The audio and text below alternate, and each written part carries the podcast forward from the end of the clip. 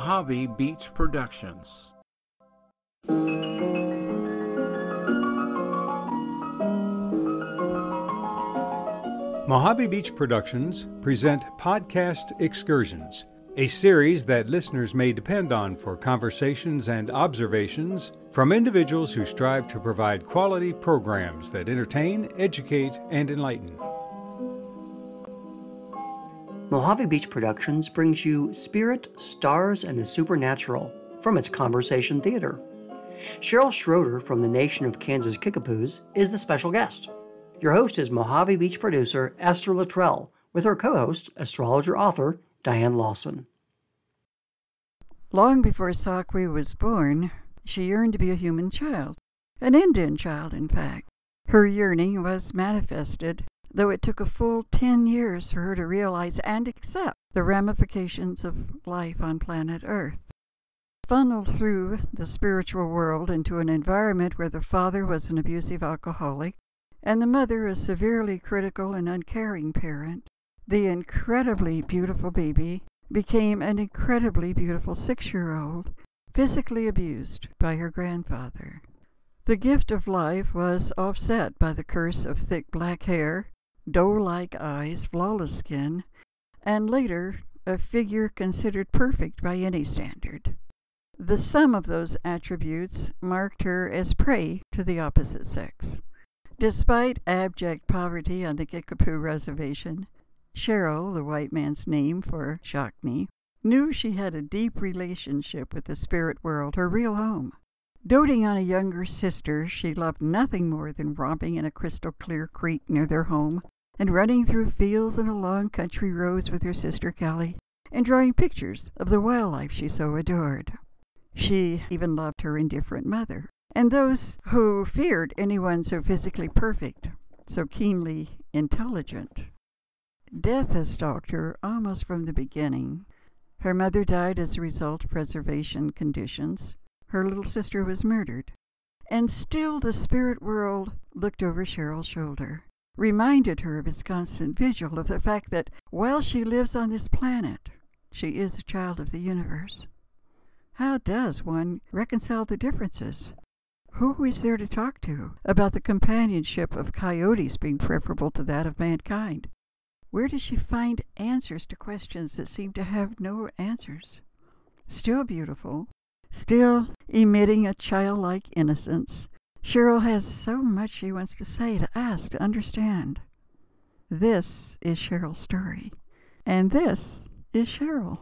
So Cheryl, I want to know a lot about you, and let's start out by letting me ask you. I remember you telling me that before you were born, you wanted to be a human being. You had an idea of yourself before you were born. So tell me about it. I remember being a part of a light and being in outer space like I was a star. And I remember knowing about people and getting to pick what I wanted to be, because I wanted to be a person. I wanted to be a Native American because I loved them. And I wanted to have green eyes and wavy hair, and that's how I turned out. But then I got to the womb and I overheard conversations and I changed my mind, decided I wanted to be a boy and I couldn't. They said it was too late. And then I was born and I was a girl. And you truly remember all of that? Yeah. Or you sensed it? Did you remember it or sense it? I didn't remember it until after my car accident. Well, that's interesting. Yeah, a bunch of stuff came back. I was having a lot of memory problems. I have a mild brain injury from hitting my face on a car windshield. From my sister and I had gotten in a car wreck and I took my seatbelt off. When I woke up in the hospital, the first thing that I remembered was it was like I was a dream or something. I remembered like I was swimming or floating or something in outer space and I was going toward this light. And as I got closer to the light, I felt a layer of plasma.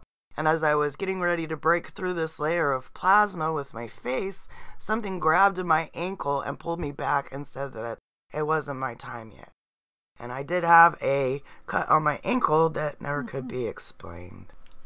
Dianne is here with us. I invited Dianne Lawson because not only is she a very well-known, very well-accepted astrologer, she seems to have a better grasp of spiritual things than almost anybody else I've ever met. When I first met her, I think, what were you, associate pastor at Unity Church? I was a platform assistant. Platform, whatever that means. She got there and she read to us, and I liked her immediately. Anyway, she has a book out. What's it called? Extraordinary Relationships Through Astrology. I just thought, Cheryl, that she would have an unusual understanding and unusual take on some of the things we're going to be talking about today. Dianne, have you ever run into anybody who has a memory of wanting to be born? Let me interrupt myself and tell you, I remember Cheryl telling me, describing this one time, she said she felt like an oval without arms or legs, that she emitted light. Do you remember telling me that? Yeah, that was what I drew. My first kindergarten drawing was exactly of that. Okay. And I remember thinking it was weird that I drew that. And I don't know, my mom asking me about it. But later, after the accident, things became clear. Yeah, everything started to kind of make sense to me.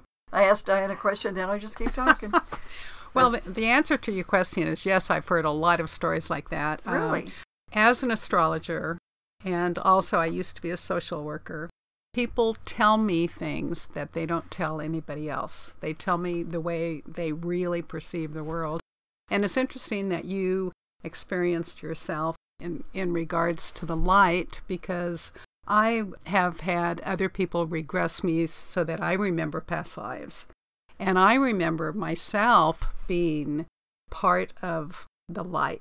And it was absolutely hard to explain because I was me, but I was also part of the light, but I was not separated. And that was between lives. I died in that life, and then I went to this light between lives before I came here. So it was interesting for me personally to hear your story. How do you confirm that to yourself? Well, that I actually had that past life? Uh-huh. I was regressed by a friend when I lived in Montana, and he was guiding me. It was like guided imagery or hypnosis. He was guiding me to remember this past life. I came up with really specific things like 1750 and what is now North Carolina, and I was male and this other person was male. And I was so heavily engrossed in that life that I did not let him know much about it. And he was trying to talk me and guide me, and I was just blowing him off. He was a friend of mine. You're talking about the hypnotist. The hypnotist. Okay. And anyway, so about a month later, a very short time later, I came to Topeka, and I went to the School of Metaphysics. And they had somebody come from Missouri to read the Akashic Records and tell me about my past life. And they came up with that I was male, this other person was male. It was 1750 in what is now North Carolina. So and it confirmed. Oh my gosh. Yeah. Oh my gosh. And she didn't know me, and nobody on earth knew that. So she was either reading about my past life or she was reading my mind. The two stories were very detailed, what I remembered and what she came up with. And there was no other way to explain it. So the idea that Cheryl has this memory before she was born. Right. We're not talking about a past life. We're talking about between births, right? Between lives. What happened those first 10 years, Cheryl? Because you said, you were telling me once that you were 10 years old before you had a full understanding that you had arms and legs and what they were all about. Prior to that time, you thought it was odd that you had them. Yeah. Yeah, I don't think I became aware of having fingers and toes until it was something in grade school where when I was socializing with other humans, I guess. So you were 10 when you realized that you had arms and legs. Would it just dawn on you one day as you were taking a bath or something? No, we had to draw a picture, and I don't know. I just drew the picture, and I might have been about 6 when I came to that realization. I have a hard time putting a timestamp on different memories from my past childhood. My father was a paranoid schizophrenic, so a lot of strange and crazy things happened. Do you think that you were envisioning before you were born being a part of that family, even though you wanted to be an Indian child and you were a Kickapoo? Did you ask to be born into that family? I think I did to help those people and to be able to understand mental illness in a way, in a more profound way than a professional can, because I'm actually experiencing living in it, living with severely mentally ill parent. And yet you loved your mom. I remember you told me that she told you you were in the way. She told me I ruined her life when I was like a little kid. Yet I remember you telling me how much you loved to fix her hair. And you loved her. Yeah. Did she ever return your affection? Maybe in small ways that, like, she'd come up to the top of my head and put her fingers on it. Like, I don't know how to describe the motion I'm doing. Like, just sort of massaging the top of kind of massage the top of my head. And that would be, you know, pretty much our affection. That was her touch of affection. Yeah. Do you think she was the mother that you requested, though? I don't know about that. I do think that I picked my parents so that I was able to live more of a feral child type of a life, because my parents weren't responsible human beings, and I just kind of raised myself. You did. You had an older sister. No, younger sister. I thought you had an older sister as well. I'm the oldest of five. So you took care of everybody? Yeah, I did. But Dianne, is there anything new here, or is this all very familiar to you? Well, I hear a lot of just incredible stories. The world is much, much different than our society is telling us it is. Isn't that true? You know, I have a saying, everybody, I love to quote myself here, but my saying is that the only thing that is real is that which we cannot see, because everything else is man-made and contrived. And so the only truth is that which we cannot see. It's unchangeable. Your dad wasn't full-blooded Indian, was he? No, actually, I tried getting some information about the bloodline on my father's side, because I have paperwork for my mom's. Or my dad's dad has two slave names, so I was trying to find like who his ancestors are, and I had a little trouble, and I found plantations instead. So I thought that was kind of interesting. But he was Indian, though. Yeah. Because they were the first slaves, as I understand it. Yeah, I think so. Well, we don't know a whole lot about it. That his mother had gave him away because she couldn't afford to feed him. And so I don't know how he ended up in a plantation, but his name was like Harrison Williamson, and I don't know, so I just thought that was weird name. And he didn't have like an Indian name that's like recorded or anything, and the bloodline's not recorded, so I don't even know what branch of Apache it is, or like I don't know what they call it. Like, was he think pure Apache though? No, I'm pretty sure he was mixed breed. She was saying he had my aunt Janice, my father's oldest sister. She was telling me that the information that she had received, he was a mix between German and the Apache. I don't know what the quantum is on that. And that so somewhere in there he met your mother. My mom was a Kickapoo. She's half federally recognized Kansas Kickapoo. And anything else? My father was 18 and my mom was 15. And were they that young when you were born? Yeah, my mom was, she turned 16 5 days after. So she was like a sister to you, only not a very good sister. Yeah, kind of. Not a very good sister. No, I actually was more like a big sister to her. Yeah, it sounds like it. You arrived more mature than they did. Yeah, and I think that I was placed in that family for that reason. And my dad used to always tell me I came from the stars, but, you know, finding out that he had schizophrenia, I didn't believe anything he said. So, you know, I just kind of, people dismiss things that people don't want to believe as insanity. And maybe it's not. I mean, I think there's a lot of mentally ill people out there that are having spiritual problems, and it's being labeled as a mental illness, and I think that's sad. What do you think about that? Well, I would agree. I think a lot of people who do have mental illness are psychic. It's hard to tell what is mental illness and what is psychic, because they're often together. Why did your parents choose to come to Topeka and live on the Kickapoo Reservation? When I was 18, I moved my family up here. I had gotten some Indian money for some Chicago, Illinois property or something, where the BIA, like, I don't know, they owed me money. I don't know. I don't really fully understand it, but I'm on the roll enough that they owed me for my land. And I took that money and I gave it to my family. In exchange, I asked my grandmother to have my mom put in drug and alcohol treatment and to take care of my brothers and sisters. Because my grandma's always been connected to the Kickapoo Reservation because that's her home, where we own land. And so even though you were taking care of your parents and you were going through all this, your grandfather physically abused you when you were 6 years old. But he also physically abused his own daughter, your mother. Yeah. Did that make you afraid of men from then on? Or did you feel that you were spiritually embraced and protected? Do you remember what your reaction was to that?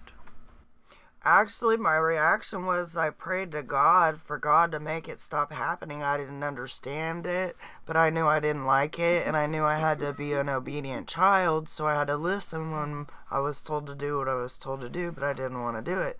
So I asked God to intervene, and God sent my mentally ill father to try to kidnap my mom, and my grandpa tried to shoot him. My dad snatched the shotgun from him, beat him with his own shotgun, and kidnapped my mom and my brother. And me and my grandma and my cousin helped get my grandpa in the truck and took him to the hospital in Topeka, and they sent him to the VA, and he never woke up from the coma. But that was God intervening for a little child. You feel like that was the answer to your prayer? I do. I didn't then. At that time, I didn't understand, and the whole situation was really scary, and I still have really bad flashbacks of it. But also I got a gift that from that experience, you know, being able to what was the gift? Something took me, pulled me out of my body, my spirit. I saw myself floating up through the ceiling and out into the woods, and then when I woke up or whatever had happened, everything was done and I was fine. And then I prayed that it never happened, and it never happened again. That was during the sexual abuse, you mean? Yeah, well, I left my body during the sexual assault, yes. And then I started beating up boys, and I got pretty good at it, and I was real good at wrestling and stuff, and I don't know. But you were 6 years old, and you had presence of mind enough to pray. Oh, most definitely, yeah. Did you talk to God a lot? I all the time. And was the God that you talked to the God of the Baptist Church, the Methodist Church, or was he the spirit that you had heard so much about with the Kickapoo Nation, the one that your tribe talked to, or are they one and the same? Kind of one and the same, but there's they put it about physical stuff, and God isn't about that. The only thing physical God cares about is the living physical beings that he created, or he, she, it, they, because when I was with God, I was a part of God. I was God, and I was the trees, and I was the sky, and I was the air, and I was the water, and I was the plants and the animals, and that's what God told me, and I know it's the truth. I know it is. I feel it. When did that happen? I've always known. Sometimes I start to lose faith when things like, when my grandpa was abusing me, I was starting to lose faith, even after I prayed, you know, but then my father came in and restored my faith again. In a weird way. Yeah. What do you think about all of this, Diane? Well, I think, gosh, I don't know what to think. I think I want to hear the rest of the story. Your father being schizophrenic and an alcoholic, and your mother having her own set of problems. Were you exposed to any spirituality as a child, other than what you brought to the planet within yourself? Actually, my grandma was kind of a good mentor for me. From a very early age, taught me about plants, plant medicine. That's how she always took care of herself. My grandma was, when she passed, she was a bachelor's in science of nursing. And I read all of her books because I admired my grandma. She was a great person. And she was Kickapoo, 100% yes, Kickapoo? Yes, and she knew a lot of the old ways, and she told me a lot of stuff was secret, so it's kind of hard for me to talk about some of that kind of stuff. No, tell us your secrets. Yeah, no. I would. I remember you took me out to the reservation. And at that time, somebody had offered me possible funding to do a documentary about the conditions of the reservation. You took me to a creek where you said you could remember it bubbling and all clear. And at that time, if you scooped a glass into it and brought up the drinking glass, it looked like chocolate milk. It was horrible. And yet that was the drinking water that is dispersed throughout the reservation. Yep. So did you feel that those conditions had something to do with your mother's early death? Oh, most definitely. There's a sign over on a reservoir that says no fishing because mercury levels are really high. And yes, they're not keeping the birds out of there, though. So they're saying mercury is in there, and yet it's the very water that you all are getting out of your tap. Yes. And that's the way it is right now? Yeah. But I'm saying the conditions are the same. No, oh, yeah, the conditions are horrible. No one is doing anything to change the reservation. Oh, no, not at all. They put up a sign after me and you visited, and I was complaining. What did the sign say? That there's mercury in there. Oh, that was... Well, it's resolved. There's a sign. Everyone knows. So as you drink it, you know... Well, I've seen the elders down there fishing, and they'll eat the fish because they don't have anything else to eat. I mean, what are they going to do? So now we're back to your mission here. Yeah. Let me get back to something else. You got to be, let's say, 16, 17, right in there. Why didn't you ever leave? I love them. They're my family. They're my people. I want to be able to do something better for them. I dream of it all the time. I've had daydreams of building a medicine lodge. Like this big place where it's got a community fire and people can say like they're trying to sober up from drugs or alcohol or something, or if they're in an abusive relationship and they need a place to run and hide, then I want to be able to have that type of accommodations for them in a way where it's not going to cost anything. And then when the people stay there, they can help out with the community, doing gardening or helping with... I like to rescue animals, too. I want to rescue people and animals. I love the earth. That's why I came here. I've got to ask Dianne. All right, Dianne. You've done a lot of study on past life and on regressions. Mm-hmm. How much do you think this is coming from past life experiences, or is all of this something that was given to her, do you think, in between births? She hasn't said anything that makes me wonder about a past life for her being the same. It all sounds as if God has appointed her to come here and do all of this work. And yet she had to go through so much to, in a way, test your faith, because it's never faltered. Yeah. No matter what happens. I don't know if I would say that God has sent her, but as she was saying that she and God are one, so it's how do you know if it was God or how much of it was her choice? Right. But I think that nobody will be better equipped than she is to understand abuse and alcoholism and mental illness, and it's because she experienced that.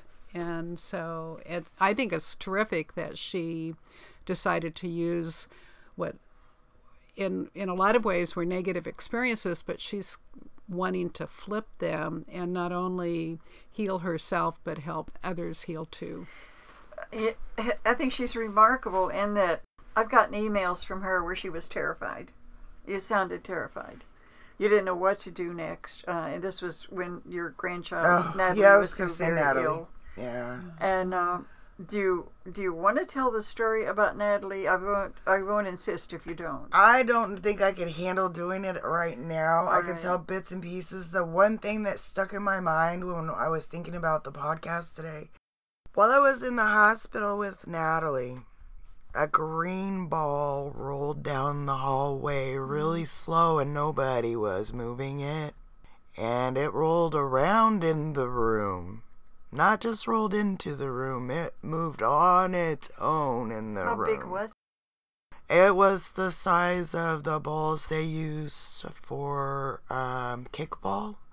Was it luminous? it seemed to kind of glow because of the shade of green. It was kind of a neon green. Now, do you think it was a physical ball, a real ball, or it was a physical ball? Oh, I got the ball and picked it up and asked the nurse, where did this ball came from? Did anybody see anybody kick it in there? I had to question reality. And then I had to leave the building for a little bit and go and pray by myself. Do you think it was some sort of a message that you weren't alone? I'm not sure if that was a ghost that was bringing in the ball or if that was Natalie wanting to play with her grandma. But there is certainly no answer in the real that makes any sense. Now, something we haven't talked about, and again, I do want to say that Natalie was how old? 4 years old? She was 6 when she passed. Was she 6? Mm-hmm. Yeah, we had her for a little while. I didn't know she was that old. The pictures of her, she was so cute. She has these little chipmunk cheeks and those beautiful, beautiful brown eyes that just always twinkled.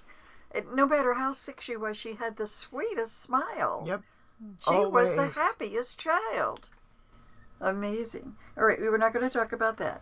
But now I'm going to bring up something that's equally sad. You adored your younger sister, Kelly. Yeah. And she was murdered. Yes. And again, you were her caregiver. How did you handle that, honey? I just did it. I was put here to care for other beings. And I don't know, all the teachings from all the different religions tell us to watch out for the meek ones and the little animals and the little children and our elders who can't fend for themselves. So it's my duty to do these things, to watch over my sister, to watch over my mom. And you're determined, I know. And you have gone through so much just in the year I've known you. And you keep drawing, and she sends me these wonderful pictures she does of coyotes because she likes coyotes a whole lot. Yeah, there's like a whole nother story. And they like you. So astrologically, Diane, would it help her to know astrologically what her future holds? Or would that just frighten her? Weigh in on this. Well, I am an astrologer, and I do forecast for people. However, I think more important than anything going on astrologically are the choices we make. I see astrology as kind of like a weather forecast. We can choose whether or not we want to go out on a picnic when it's a sunny day or, take an umbrella with us if it might rain. I think astrology can be extremely helpful, but I also think that we can choose. I mean, I think when I look over my life, most of my life, especially as an adult, when I have control, my life where I am today is because of the choices I've made. And when I was 21, I certainly didn't know that choices I made when 21 would be with me for the rest of my life. Isn't that true? But I think it's very helpful, and that's why I'm an astrologer. I think it's helpful to know. I use it to time things, when to take an important trip or when to submit an important manuscript or when not to. I think it'd be really helpful to know what's coming. Sometimes you can't do anything. I knew 2020 was going to be a horrible year, and I was dreading it coming for quite a while. I didn't know all the particulars, but I knew it was just going to be very, very hard for many individuals and for the world. Sometimes, knowing it's not always helpful because we can't control everything. But yeah, I think it can be helpful. I think it's helpful, or I wouldn't be doing it. And you've been doing it for how long now? Well, I've been a professional astrologer since 1973, so it's been a long, long time. One day we've got to do a show where we just talk about you and astrology. But right now, you don't see a way astrologically that anything could be beneficial for her, could brace her for something coming. She's always taken by surprise. I mean, she is. Even when things keep happening to her, she's always surprised. Esther, I see them. I just can't do anything about it. Like when my sister died, I had dreams and visions of it. Yeah. And I told her about it, and I made her go to drug and alcohol treatment, and it still did not change the outcome. But I did get the warning. I do know when things are going to happen. I do see that. Like I saw with Natalie, I just didn't want to admit it. So I did what I needed to do so she knew that I loved her. Oh, there's no way she could miss that. You devoted your life to that little girl. I try to do the same for the rest of my family. They just don't see it sometimes when they're so close, you know. You know, Esther, another response I have to what you just asked me, if it would be helpful to know, I've known on several occasions of relatives who are going to die, and so it was really helpful for me to make a trip to California, to say goodbye, to do what I needed to do. So I think it's been, I think sometimes it's extremely helpful, even with the bad stuff. If you could have anything you want right now, honey, and now I'm talking to Cheryl, what would help you achieve what you want to achieve? Oh, I just want my own salon so I can go to work and then be able to have spare time to do my art. Art's important to people. That's part of our spirituality. When God spoke to me in images that gave me feelings that told me the truth. So I think that that is what art is. I gave a talk at a place called Midland Hospice one time. Somebody said something about not believing in God. And Diane, you remember Dwayne Herman? Mm-hmm. Remember him? Mm-hmm. I loved his answer. He spoke right up and he said, describe this God you don't believe in, because I probably wouldn't believe in him either. Isn't that a great answer? So everything is a matter of perception, isn't it? Mm-hmm. Mm-hmm. And your perception of God, Cheryl, it sounds so pure, so true. He's with you always. He's never let you down. Despite what happens to you on planet Earth, you have a reason for being here, for shepherding people through these horrible times. What is your reward? Helping other people. I don't know. If you help somebody else out, there's a certain joy inside that you can't get from anywhere else. That's true. I don't know how to explain it without being corny. Well, you know, that's how things get corny. Somebody says a truth, and it's so remarkable and so new and so fresh. And because it's so real, it's repeated until it becomes corny. But it starts because it's so absolute truth.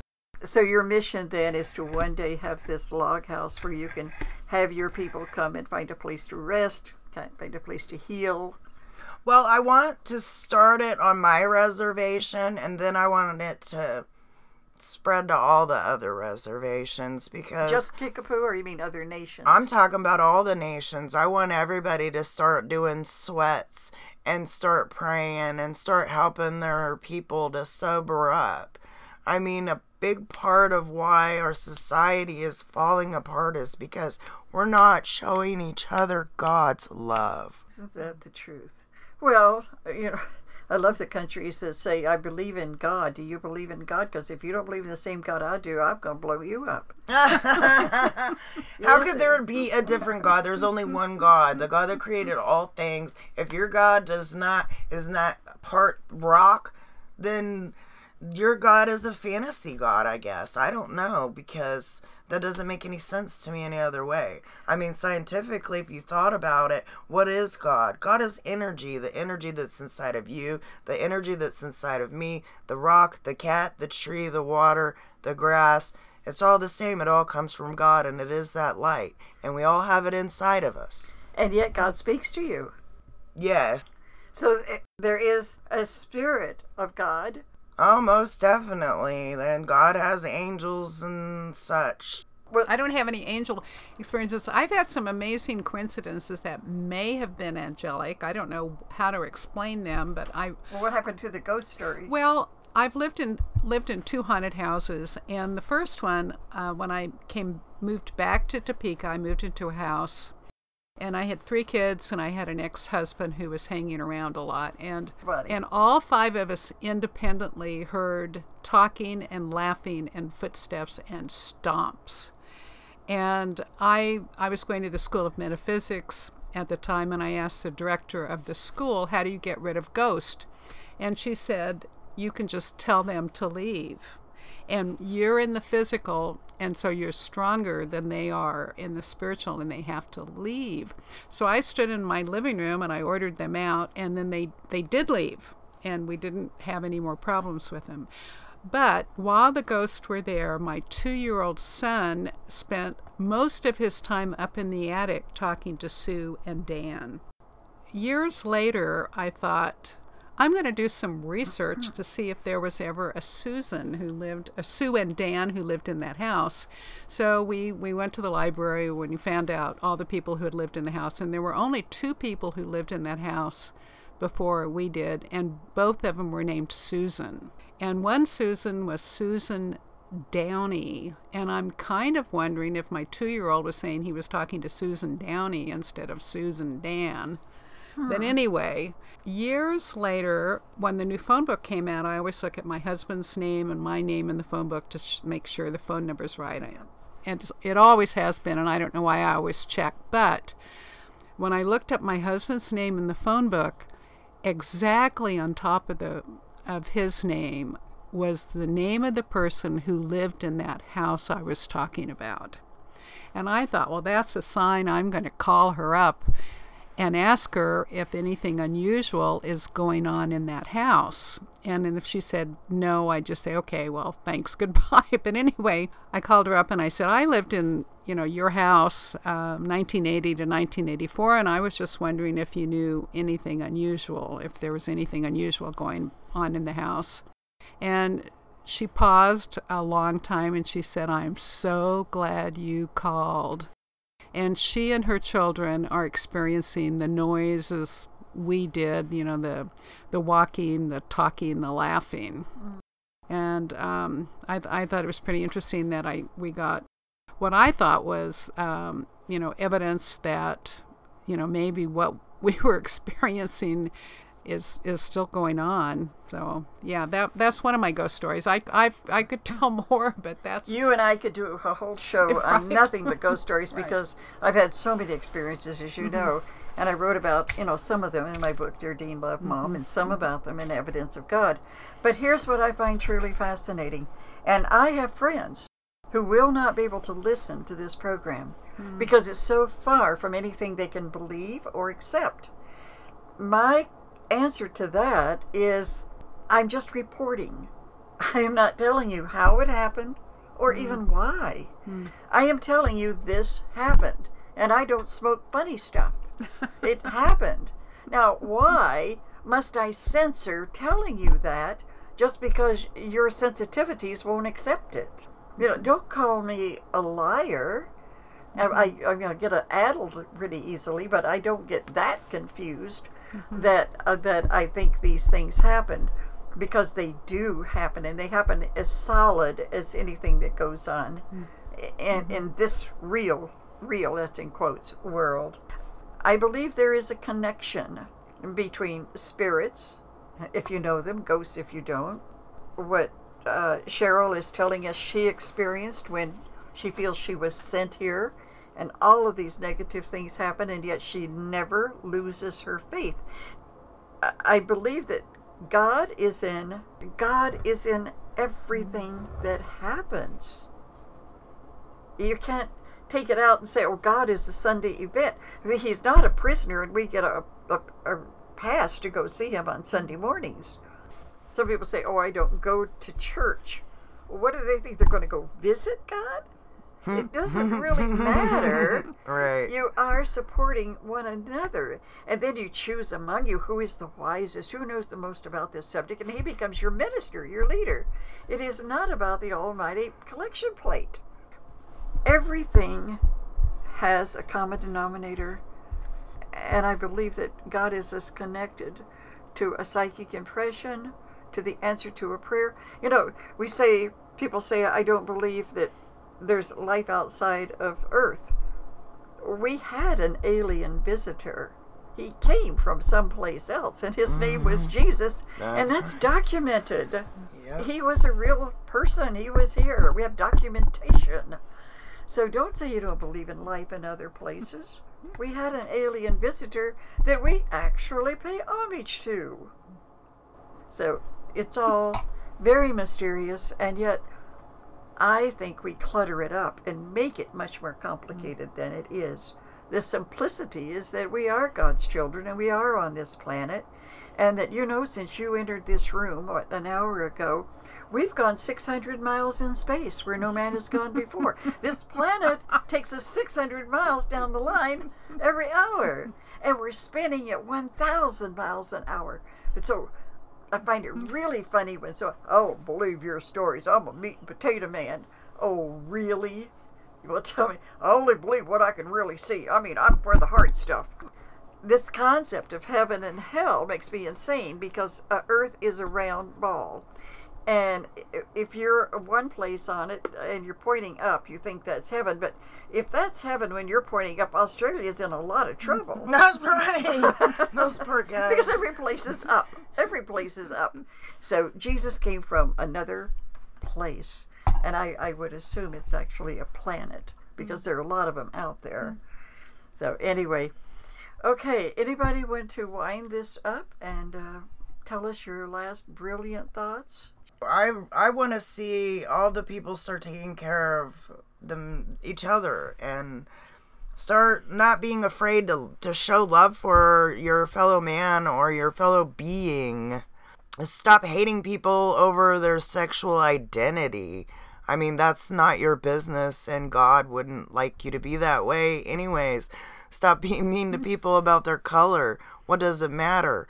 I mean, we're all human beings, so when you break it down on a microscopic level, there isn't anything different. That's true. Dianne?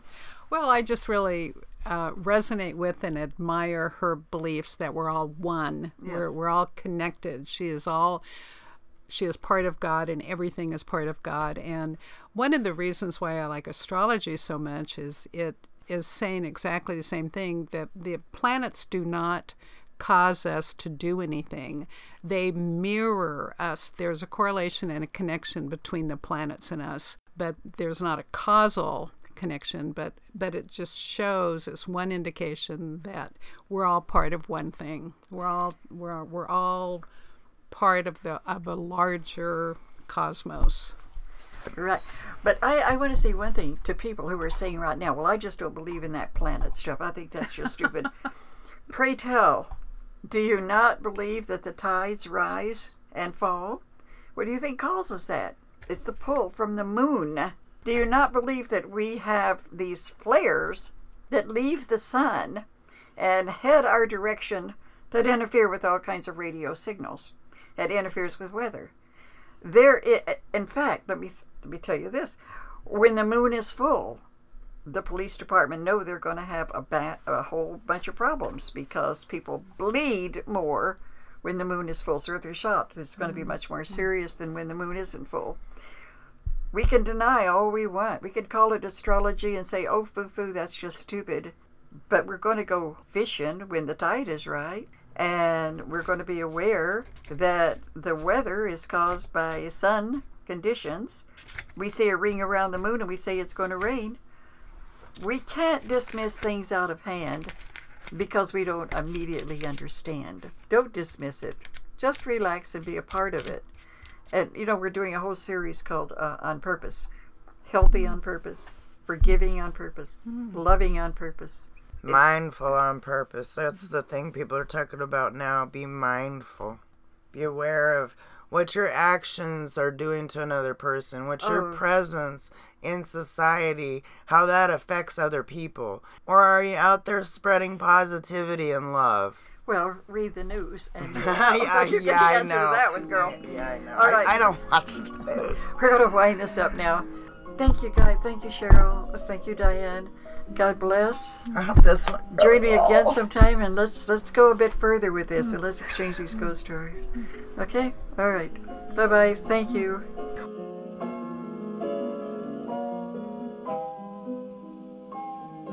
Podcast Excursions has brought you Spirit, Stars, and the Supernatural from its Conversation Theater. Mojave Beach producer Esther Luttrell was your host, and the co-host was Dianne Lawson. Your special guest was Cheryl Schroeder.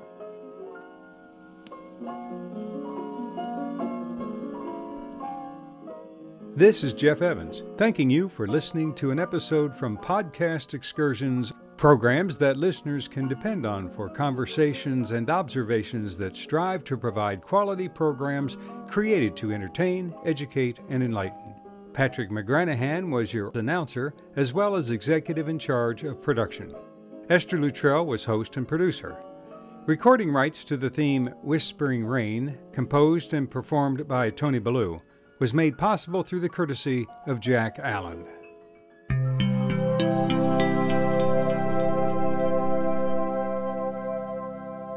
Mojave Beach Productions. I just want to take a moment to thank you for soaring with us on the wings of imagination as you listen to stories we're having so much fun creating for you. If you enjoy what you hear, take a moment to subscribe to Mojave Beach Productions on your favorite podcast app. And thanks a million.